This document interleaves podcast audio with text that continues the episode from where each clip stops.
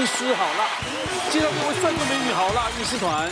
生命无常，猝死令人恐惧。今天好辣医师团要来告诉大家，哪些情况与习惯不改变，下一步离病魔靠更近。好辣军团们又曾有什么危险的经历呢？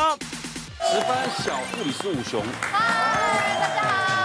哎呀，现在文明病很多啊，嗯，尤其呢，常常新闻很讶异，说这个年轻人好好，为什么又躺下去了？对啊，猝死的案例相当相当多啊，什么什么心呃，主动脉剥离啦，心肌梗塞啦等等。当然有很多不是今天这种病例的，也有可能会造成。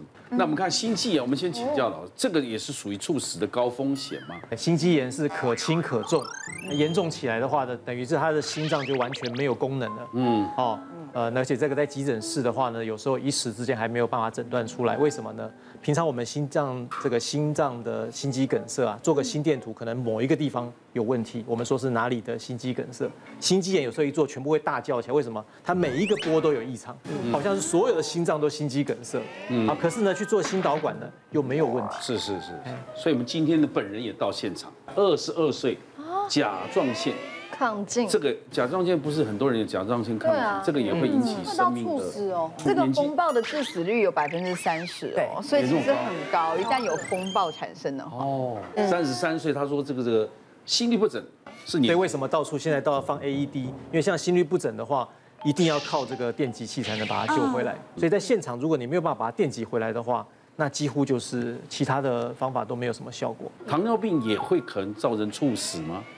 呃，应该是说，呃，通常猝死还是跟心血管方面比较有关。但是糖尿病，当它放的比较久的时间，它会让心血管的风险变得很高。啊，是啊。来，我们先从这个，就是心肌炎。心肌炎，二十八岁是您的故事。当时啊，就是原本一开始我们是员工旅游，我先去国外玩。嗯。那我们去越南玩，玩了四天回来之后，那其实，在出国的过程中都没有任何的水土不服，或是身体状况不舒服这样。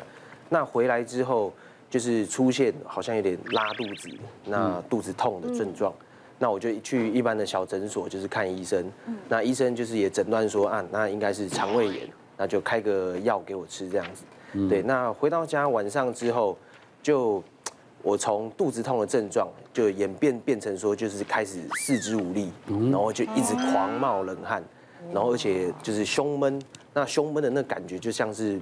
呼吸道有人捏着呼吸道那种感觉，哦那后来症状这样，晚上就是一直很不舒服，这样断断续续的，可能一个小时好，一个小时不好这样，那后来就睡着了。后来到隔天之后早上我去上班，那上班我一样吃了他的肠胃药，可是症状整个就又发作了，就是整个就哇又全身对没力，一直冒冷汗这样。嗯嗯。那我就打电话去给我前一天看那个诊所的医生，我跟他说那。医生，你是不是开给我的那个感冒药，是不是会有药物过敏的的机会这样子？那他说我开给你是肠胃药，那肠胃药会导致过敏的几率就非常非常低啦，微乎其微。对，那他听我讲说我的症状这样，他说你的症状应该听起来是跟心脏有关系。哦。对，他说那你现在方不方便来我再来我诊所一趟，我帮你看一下这样子。对，那我去了之后，他看一看，他说应该是基本跟心脏。脱离不了太大的关系，是蛮厉害。对，那他就帮我写了转诊单，那叫我去马街医院，就是赶快挂急诊这样。嗯。挂急诊之后，那个排挂号的人啊，很多二十几个。嗯。对，那大概我排大概快四十分钟左右。后来排到我之后，我被推进去之后，他就先帮我做心电图。对，那心电图一做，做完的时候，他可能看到心电图，就瞬间四五个护士就围过来，这样就大家很紧张。对，那就有一个护士，他就说：“你你也很紧张吗？” 其实我真的满脸问号，我就当下很傻眼这样。对，他就跟我讲说：“那高先生，你现在非常的紧急。对，那我现在叫你做什么，你就跟着我做这样子。对，那他说，首先你就全部衣服都脱光。哎呦，我说你这这是整人节目吗！怪怪的。那我全部脱完之后，他就马上让我穿手术服。对，然后躺在病床上面，对，那心脏科的医生就也来了，他说高先生，那我现在心电图诊断出来的你是心肌梗塞，那你现在必须要马上要，这有黄金时间，就是你必须要马上做心导管，那去看一下你的心脏目前到底是什么状况这样，那他请我联络家属，那马上很快的就被推进手术房了，嗯，对，那在做心导管的当下的时候。那他做完看完我心脏，那意思就是医生说，那高医生就一个好消息跟一个坏消息跟你说。那好消息，坏的还是？我这样问的是想先听好的啦。那好的对，他说好的，他就说好的就是你心肌呃心脏的血管没有堵塞，所以不是心肌梗塞。对，那坏消息的话就是你确定是这是心肌炎。哟，那心肌炎的话就是我的心脏。功能变得比较衰弱，那正常人可能跳两三下，血液就会打出去了。嗯，那我的那时候的心脏大概是跳到七下到八下才能供血，对，才血液才打出去这样子。对，那后来动完刀之后就进加护病房。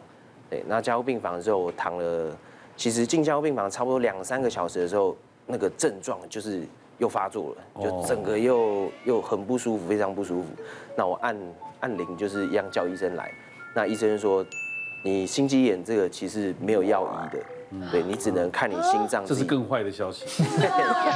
他说只能看你心脏恢复的状况。呃，心肌炎他是说，因为你现在就是心可能有病菌，或是说病毒，呃，感染到你心脏了，那你心脏变成说是。只能看你自己恢复的状况如何，他没有办法药去对去投药，对，那当下就反正后来打了吗啡，嗯，那打了吗啡之后，后来就比较舒服一点了，对，那过程中大概住院都住了差不多快一个礼拜这样，一个礼拜，哇，对，因为心肌炎它算是突发性的，嗯，它并不是说遗传或者说永久的疾病这样子，它只是瞬间你的心脏变得比较衰弱了，对，对，那。恢复了，那就好了，就正常了。他没有任何的。所以你现在就正常熬夜啊，喝酒。不可以？没有啦，没有做这件事哦，生活对啊，还是有。饮酒习惯几年前的事情，两年前。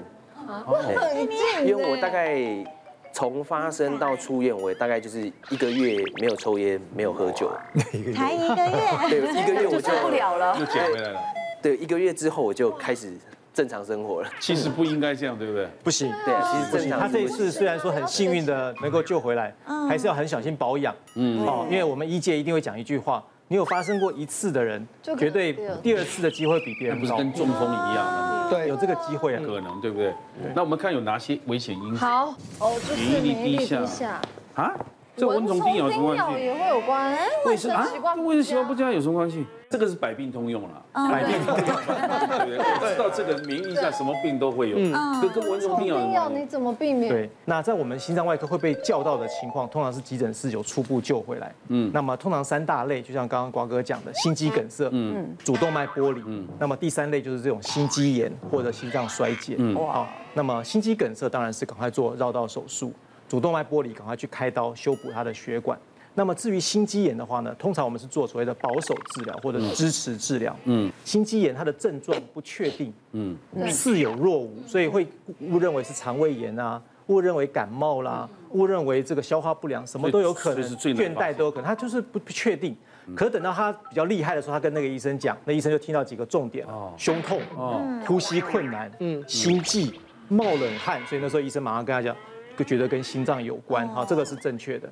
那等他到了医院之后呢？医院第一个看到他整个心脏的心电图的变化，判断他是一个严重的心肌梗塞，所以赶快做心导管。心导管其实比较偏向一个检查。嗯，如果他的心导管有狭窄的话，嗯，那医生可能会放支架做气球扩张术，那个我们比较认为是一个侵入性的治疗。那为什么会心肌炎呢？就是心脏的一个感染。其他的原因哦太多了，嗯，任何的病毒，什么科沙奇病毒、肠病毒，甚至于麻疹病毒都可能。跟这个蚊虫卫生习惯。所以呢，这个呃怎么预防？说实话，textbook 上就一句话，无法预防。哦。所以你等于说，你要把它当成预防感冒一样，你要预防病毒进入你的身体。所以呢，免疫力当然很重要，嗯，不要熬夜，规律的运动，让自己抵抗力变强。那么卫生习惯要好，要多洗手啊，戴口罩。啊，避免这个病菌、病从口入。那至于在某些地区的话呢，说实话，病呃蚊虫也可能会带来一些病菌的一个侵扰。所以书上有特别提到，如果是在蚊虫比较厉害的地方，请要穿长袖，避免蚊虫的叮咬。那目前的话呢，因为最近要打这个青少年要打这个 BNT 的疫苗，很多人又开始提到这个问题了。因为在国外呢，认为说打这个 mRNA 的疫苗，包括 BNT 啦，包括莫德纳啦，好像跟心肌炎啊、心包膜炎有一点点关系。虽然那关系非常的微弱，好，但是因为利大于弊，所以指挥中心还是提醒大家呢，应该要尽量来接种，增加我们的覆盖率。不过呢，如果有以下症状的话，要特别的注意。包括有胸闷、胸痛，嗯，包括呼吸困难，好啊，包括有这个心悸的症状。如果在注射疫苗的前五天的话，那要记得跟啊医疗单位做一个反应。谢谢大家对好辣医师们的支持，记得订阅医师好辣 YouTube 频道，还有按下铃铛收看最优质的内容哦。